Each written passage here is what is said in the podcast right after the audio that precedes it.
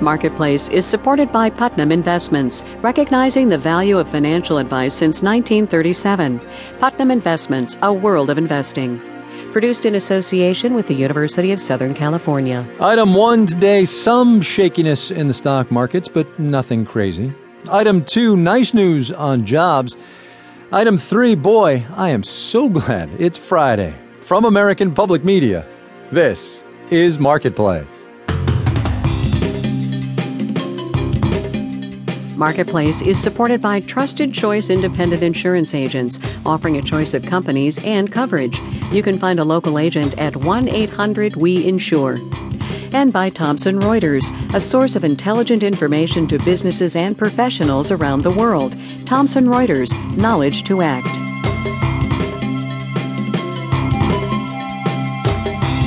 From the Frank Stanton Studios in Los Angeles, I'm Kai Ryssdal. Good to have you here on this Friday, everybody. It is the 7th of May today.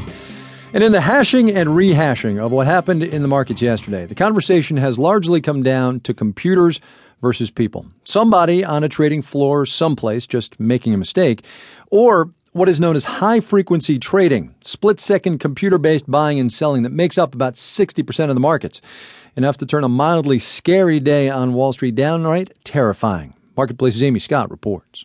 The market decline triggered systems that sell automatically when stocks fall below a certain threshold. Analysts say that accelerated the downward spiral. But Justin Schack with Rosenblatt Securities says it's too early to put all the blame on machines. He says even in the extreme volatility of the financial crisis, nothing like this happened. I think if it had something to do with trading being highly automated, we definitely would have seen the kinds of uh, events like yesterday back during that uh, even more volatile period of late 08 and early 09. High frequency traders are getting a lot of the blame. Analysts say they stopped buying stocks when prices plummeted, and that pushed prices even further down. But Irene Aldridge says computers may have actually saved the day. She's a high frequency trader with Able Alpha Trading. She says high frequency programs are designed to spot bargains, and when they did yesterday, they started buying again the market recovered very quickly. And I think that that's the strength of, of high frequency trading strategies that actually identified that this was a completely erroneous event that should not have happened.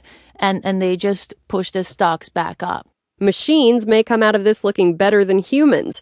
The SEC is investigating whether someone triggered the sell off on purpose. Meanwhile, members of Congress have called for an investigation into high frequency trading. A House committee holds a hearing on the market mayhem early next week. In New York, I'm Amy Scott for Marketplace. There was a moment there yesterday when it kind of looked like the wheels were coming off, like it was September 2008 all over again, maybe worse even. We asked around in Manhattan this morning to see how people are feeling a day after. I wasn't scared, I wasn't panicked.